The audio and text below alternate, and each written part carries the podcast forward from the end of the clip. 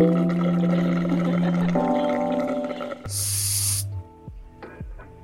Radio. Jangan lupa buat dengerin ya.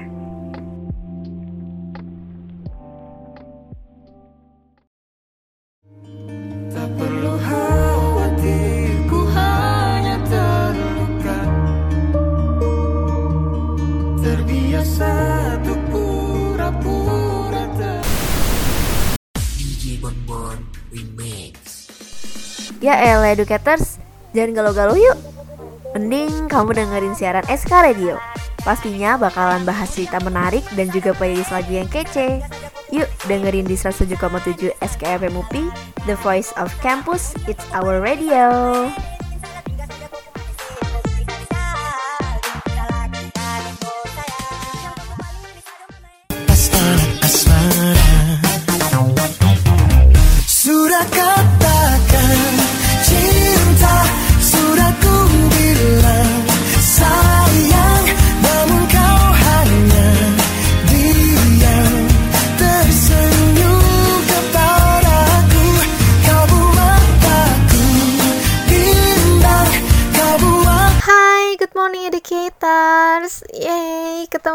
Nisa nih Gimana nih kabar kamu di pagi hari ini educators? Nisa harap educator sehat selalu ya di tengah bulan November ini dengan musim hujan yang mengguyur beberapa wilayah di Indonesia, khususnya Bandung nih. Jangan lupa bawa payung, jas hujan, dan perlengkapan lainnya agar kamu safety terus tentunya. Nah, di pagi yang sedikit mendung ini, educators lagi pada ngapain sih? Jangan-jangan masih pada rebahan atau males-malesan? Ya, jangan dong. Yuk, let's go untuk memulai hari ini dengan penuh semangat. Say no to rebahan. Bangun dari kasur dan mulai beraktivitas.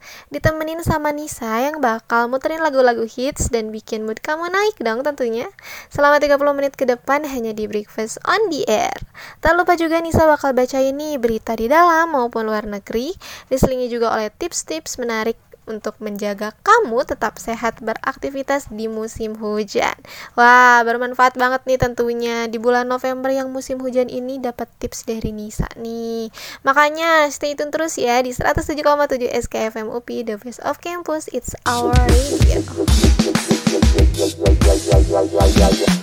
Hanya dengan sepatah kata Kau buatku larut dalam cinta.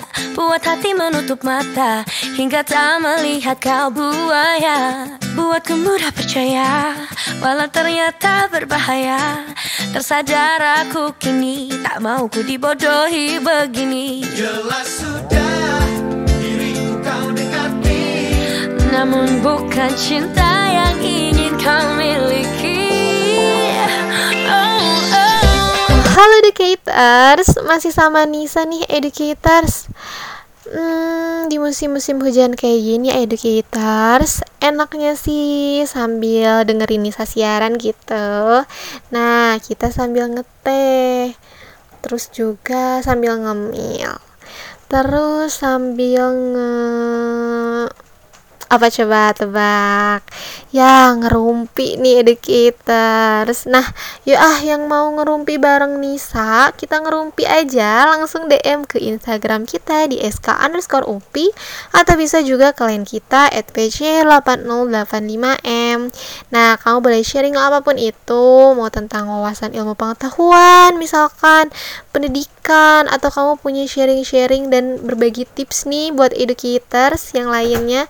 atau mau sharing ringan contohnya curhatin si doi atau misalkan lagi naksir doi nah siapa tahu Nisa bisa sampein. Yuk aja jangan malu-malu katakan saja ya yang mau kamu katakan educators Katakan saja bila kau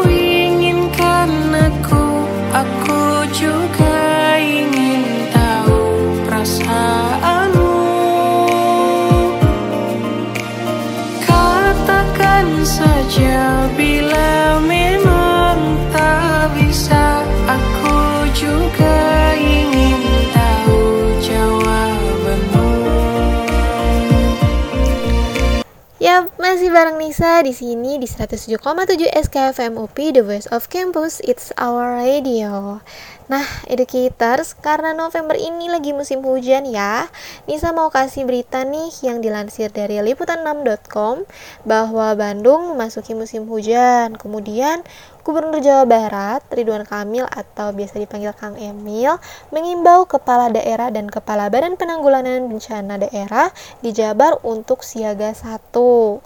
Nah, hal itu dilakukan agar seluruh daerah meningkatkan kesiagaan menghadapi potensi bencana di musim hujan.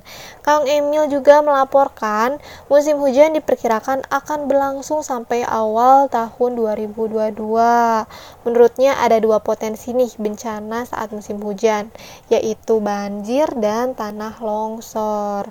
Kemudian Gubernur Ridwan Kamil juga meminta agar masyarakat jaga kebersihan saluran air, termasuk selokan yang berada di lingkungan sekitar, serta tidak membuang sampah sembarangan. Nah, untuk banjir juga Kang Emil mengimbau masyarakat karena sebagian dari potensi banjir datang dari sampah yang bikin mampet digorong-gorong di saluran sampah tersebut.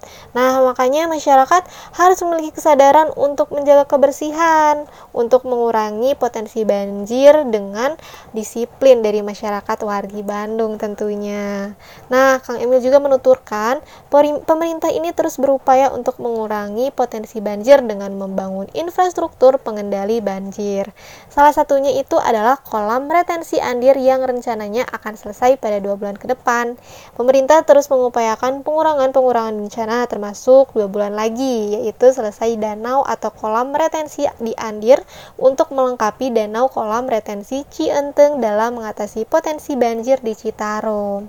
Nah, diharapkan dengan adanya infrastruktur pengendali banjir, fenomena bencana alam akan berangsur berkurang jika musim penghujan tiba. Jadi, meskipun masih ada banjir, tapi volumenya sudah berkurang dan tidak berlama-lama lagi seperti dulu. Akan tetapi kita tetap tidak boleh takabur ya educators, meskipun sudah ada perubahan yang lebih baik, untuk mengatasi banjir ini, bagaimanapun banjir kan merupakan fenomena alam, hingga mungkin ini hanya sebagai ikhtiar ya dari Bapak Gubernur untuk melakukan pengurangan dengan apa pun program dan metode untuk mengatasi kebencanaan. Jadi, kita juga nih sebagai masyarakat wargi Bandung, yuk ah jaga kebersihan lingkungan seperti bergotong royong, membersihkan selokan-selokan, gorong-gorong, dan juga tidak membuang sampah sembarangan. Karena selain berpengaruh untuk mencegah banjir, namun juga lingkungan kita kan jadi bersih dan sehat tentunya educators. Nyaman kan ya kalau kayak gitu? Pokoknya di musim hujan ini semoga berharapnya ya kita ya tidak ada bencana educator agar kita bisa menyambut musim hujan ini dengan bahagia. Kayak lagunya aku bila bersamamu tenang hatiku dalam pelukanmu tetap denganku. Hingga kau menua hingga memutih rambutmu. Senang hatiku hidup bersamamu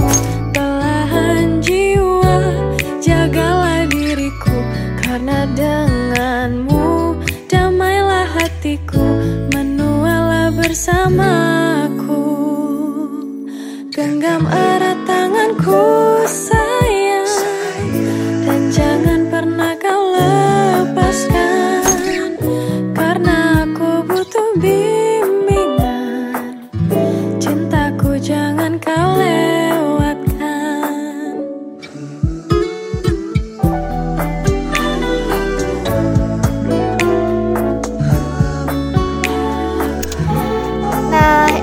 Educators, tadi Nisa udah kasih berita di dalam negeri. Sekarang giliran berita di luar negeri ya Educators.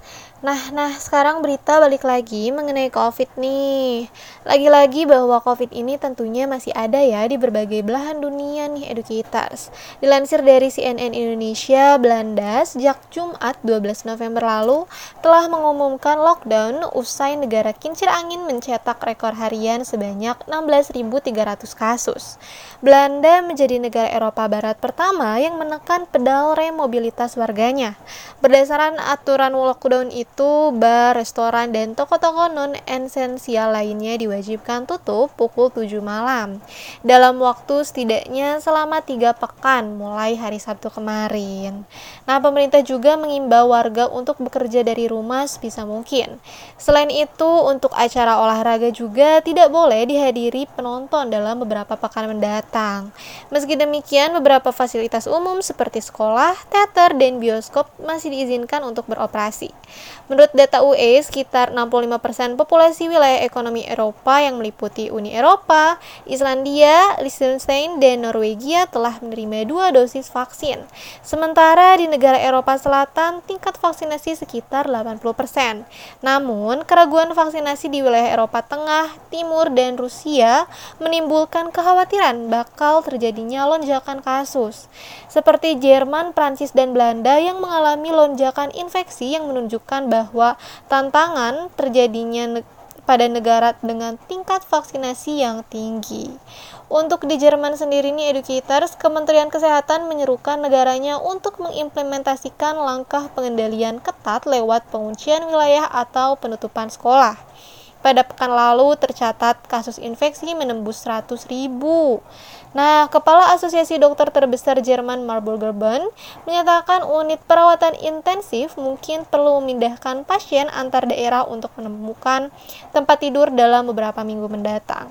Kemudian juga pemerintah federal dan pemimpin 16 negara bagian Jerman akan membahas langkah penanganan pandemi baru pada minggu depan. Nah, tetapi Menteri Kesehatan dari Baden-Württemberg dan Hessen dan Brandenburg berpendapat bahwa negara bagian perlu membuka opsi untuk menegakkan kebijakan keadaan darurat, seperti jam tutup awal hingga penguncian atau penutupan sosial, seperti sekolah atau tempat umum. Nah, sementara pemerintah Austria uh, kemungkinan untuk memutuskan atau memaksakan lockdown pada warga yang tidak sepenuhnya divaksinasi pada minggu lalu. Nah, usai COVID-19 mencetak rekor harian nih educators. Sekitar 65% dari populasi Austria sepenuhnya sudah divaksinasi. Salah satu tingkat vaksinasi terendah yaitu di Eropa Barat. Nah, rendahnya tingkat vaksinasi ini didorong oleh sikap skeptis warganya soal vaksin COVID-19. Nah, apa tuh sikap skeptis ini? Jadi, sikap skeptis ini tuh adalah sikap ragu untuk vaksin nih educators. Ya, padahal apa yang harus diraguin ya dari vaksin? Karena ini tuh vaksin tuh dapat meningkatkan kekebalan tubuh kita. Masa sih sama vaksin ragu nih educators? Yang harusnya ragu sih di hatinya doi. Apa benar cuman ada kamu doang? Kayak lagu berikut ini. Ku baru tahu ternyata dia bukan hanya denganku saja ada satu nama lain di hatinya. Hai. Mungkinkah aku yang pertama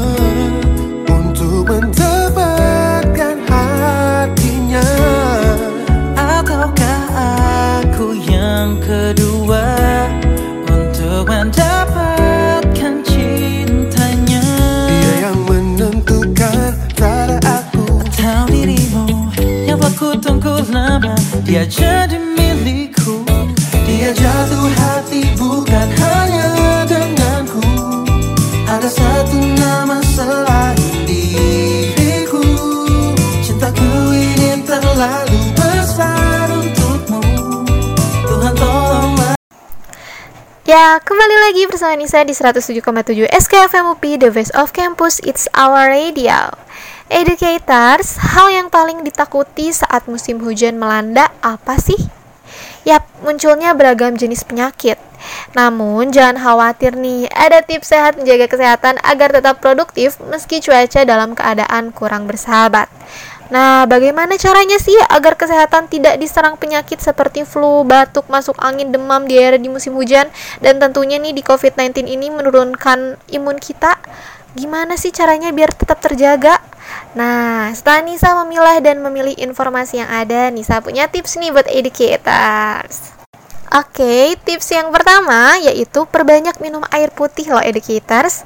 Dengan memperbanyak minum air putih, cairan dalam tubuh akan tetap terjaga saat cuaca dingin Nah, ada keengganan nih minum air putih karena tubuh tidak berkeringat.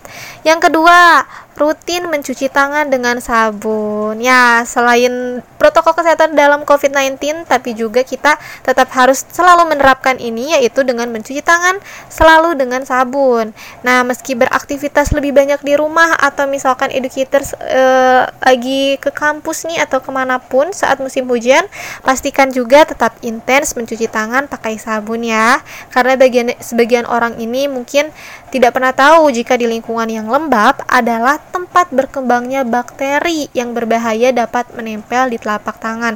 Apalagi ini lagi kondisi masih adanya covid yang uh, educators nah kita tuh nantinya akan munculnya virus-virus nih di telapak tangan atau yang di tempat-tempat tertentu yang kita nggak ketahui makanya tetap sering mencuci tangan, membawa hand sanitizer, seperti itu.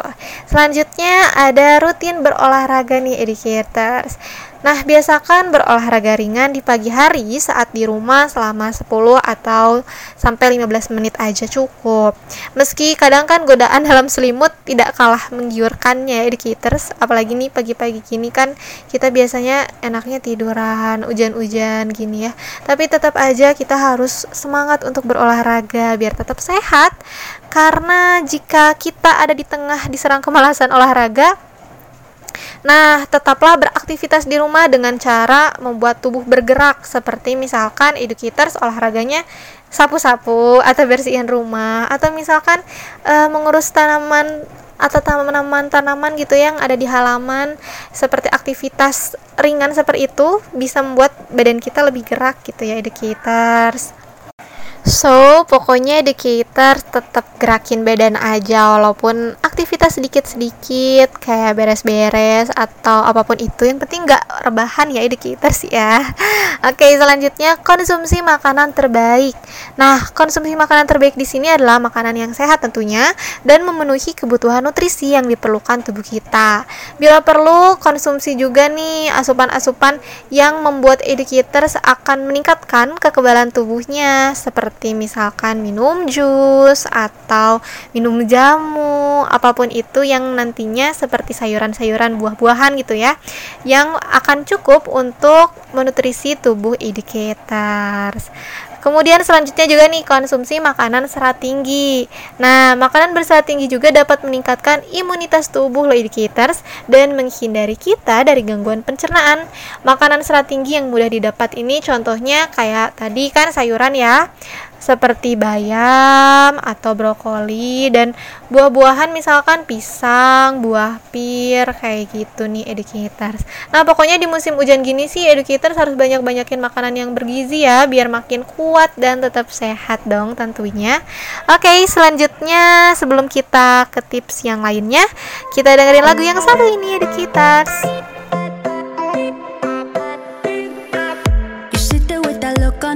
You like you won. Say it's gonna change how you feel now. You sit there and you tell me you fell out of love. And we are in your way, so you just gotta leave now. And we just need to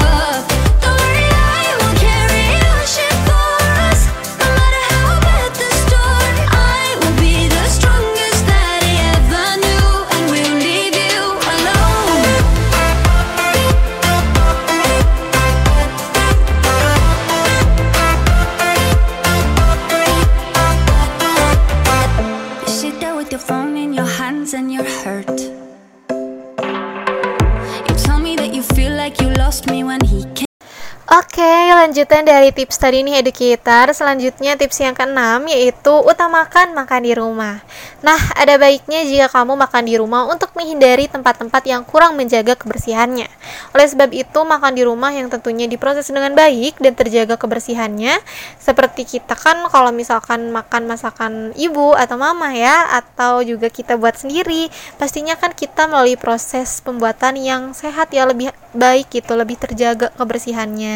Jadi pastikan educators pun untuk menahan diri dan tetap menjadikan rumah sebagai pilihan utama dalam menyantap makan siang atau makan malam. Atau kalau bisa ya sarapan pagi juga di rumah ya. Kalau misalkan tidak sempat ya minimal kita bikin roti bakar atau bikin sarapan yang simple gitu ya. Yang penting kita lebih menjaga makanan kita untuk bersih gitu daripada kita makan di luar seperti itu educators kemudian jangan lupakan vitamin dan suplemen tubuh. Nah ini juga jangan dilupakan ya educators walaupun kita udah makan makanan yang bergizi kemudian minum air putih yang banyak tapi harus ditunjang juga dengan vitamin atau suplemen tubuh agar badan kita lebih kuat dan sehat dong tentunya. Jadi kita nggak mudah kena penyakit. Apalagi covid pun kan masih ada ya educators So, kalau daya tahan tubuh kita menurun, nantinya nih bahaya kalau COVID jadi lebih mudah masuk. Maka dari itu jangan lupakan konsumsi vitamin juga ya, educators. Selanjutnya membawa payung atau jas hujan. Nah, sekedar mengingatkan lagi nih educators, di musim hujan gini kita jangan lupa ya untuk bawa payung dan jas hujan.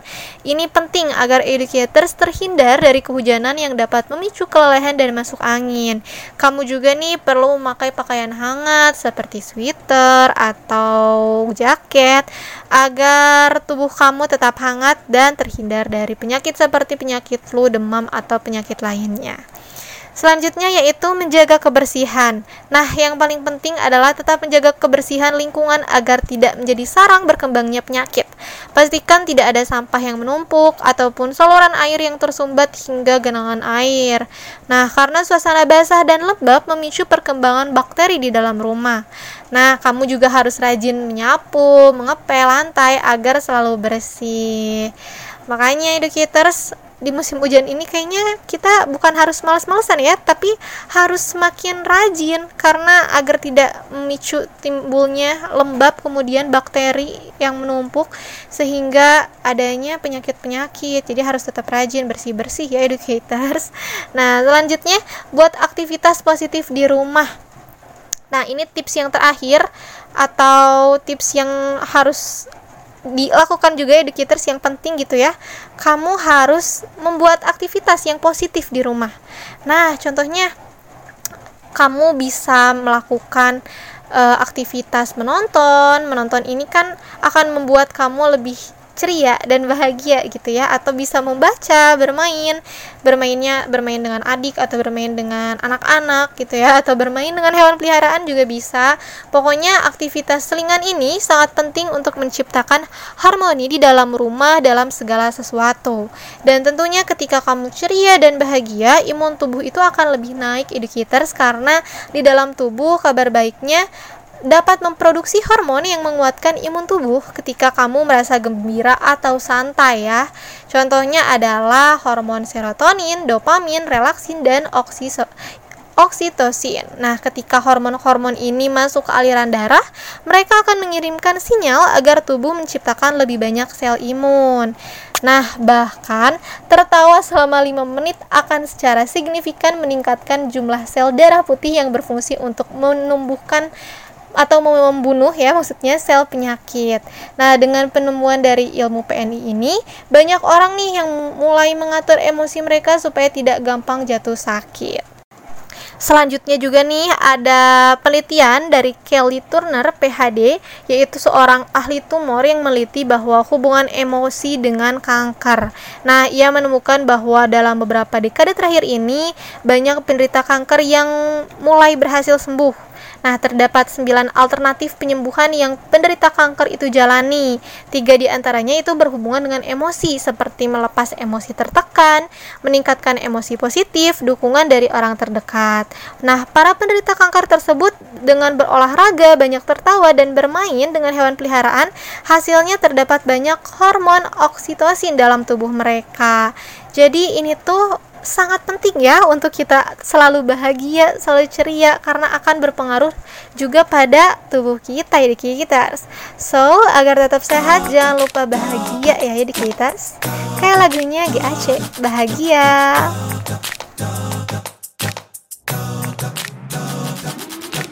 Hey hey apa kabar kawan Siapkah kau untuk melangkahi masalahmu Hadapi esok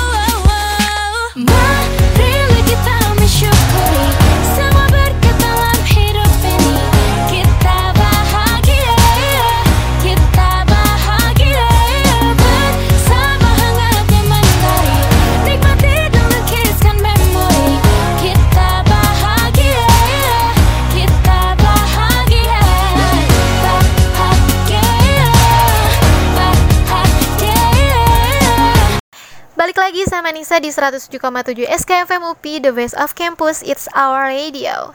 Nah, tadi Nisa udah kasih tips biar educators tetap sehat dan tidak mudah terkena penyakit di musim hujan.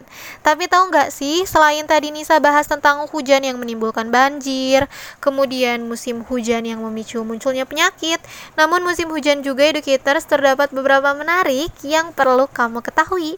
Nah, fakta yang pertama yaitu kecepatan air hujan saat turun ke bumi Tahu nggak sih educators bahwa kecepatan air hujan saat menetes ke bumi itu seberapa cepat? Oke, Nisa kasih tahu nih. Tetesan air hujan yang jatuh ke bumi ini rata-rata memiliki kecepatan sebesar 8 sampai 10 km per jam. Untuk kecepatan maksimalnya mencapai 22 mil per jam atau sekitar 35 km per jam. Wah, kebayang nggak tuh educators cepatnya seperti apa? Bahwa kecepatan turun air hujan ini tuh dipengaruhi juga nih oleh kecepatan angin dan juga kondisi cuaca suatu daerah. Dan fakta menarik yang kedua, bahwa perubahan kristal menjadi rintik air. Ya, pada saat berada di atas, komponen hujan masih dalam bentuk es atau kristal educators. Namun, setelah turun ke bumi, berubah bentuk menjadi titik-titik air. Hal ini akan terjadi jika suhu udara di bumi tinggi, maka es atau salju yang terbentuk menjadi cair atau mencair ya. Tapi jika suhu udara di bumi sangat rendah, maka akan tetap turun dalam wujud salju yang berbentuk kristal. Kemudian fakta menarik yang ketiga itu nada air hujan. Nada air hujan ini biasanya terdengar indah ya educators. Rintik air hujan dapat membentuk nada-nada indah yang dinamakan pitar. Nah, pitar ini merupakan suara derai air hujan di permukaan bumi yang dapat digunakan sebagai terapi dan relaksasi. Itulah sebabnya ketika kita mendengar bunyi tetesan air hujan, hati kita terasa tenang dan terasa menyatu dengan alam. Kemudian ada fakta menarik yang keempat, yaitu aroma khas setiap kali turun hujan.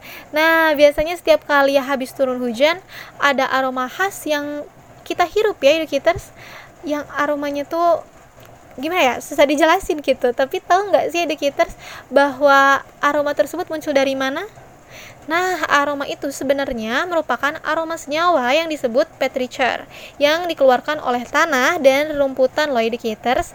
Jadi, aroma yang muncul dari hujan bukan aroma-aroma kenangan masa lalu ketika kamu hujan-hujanan gitu sama si doi. Tapi memang ada yang namanya petrichor ini ya, senyawa yang dikeluarkan dari air hujan melalui tanah atau rerumputan. Nah, fakta menarik selanjutnya yaitu air hujan dapat menghipnotis.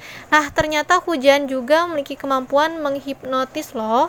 Fakta yang paling misterius dan mengejutkan bahwa para ilmuwan menemukan bahwa hujan ini memiliki kemampuan menghipnotis manusia untuk meresonasikan ingatan masa lalu. Nah, inilah yang mungkin banyak orang katakan ya, hujan tak hanya membawa genangan, tapi juga kenangan. ya, baru aja di fakta sebelumnya Nisa bercanda ya, taunya beneran nih hujan dapat mengingatkan masa lalu. Entah masa lalu yang baik atau yang kurang baik, tapi ya hujan datang selalu terkenang. Wah, kayak lagunya Haifa ya, musim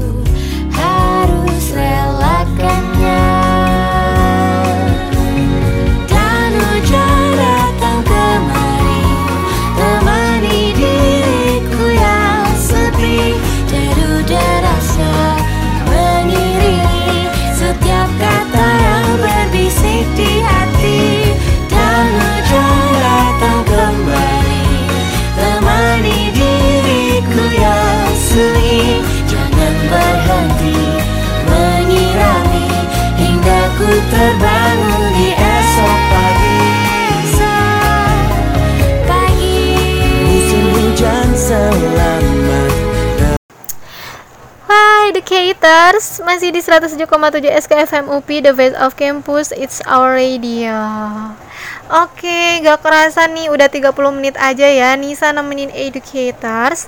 Yang artinya Nisa harus pamit undur diri dulu. Tapi tenang aja, Nisa bakal balik lagi dengan tips-tips yang tentunya bermanfaat Serta fakta-fakta menarik khusus buat educators. Tentunya hanya di program Breakfast on the Air. So stay tune terus di 107,7 SKFM UP The Voice of Campus. It's our radio. Bye educators, see you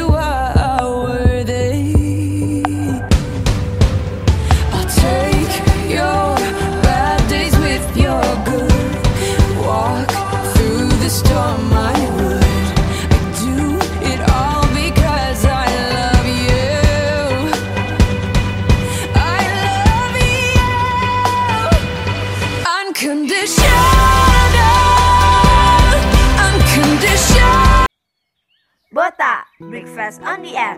Teman kopi kamu. Di pagi hari. Tak perlu khawatir Ku hanya terluka. Terbiasa untuk pura-pura tak Ya elah educators, jangan galau-galau yuk.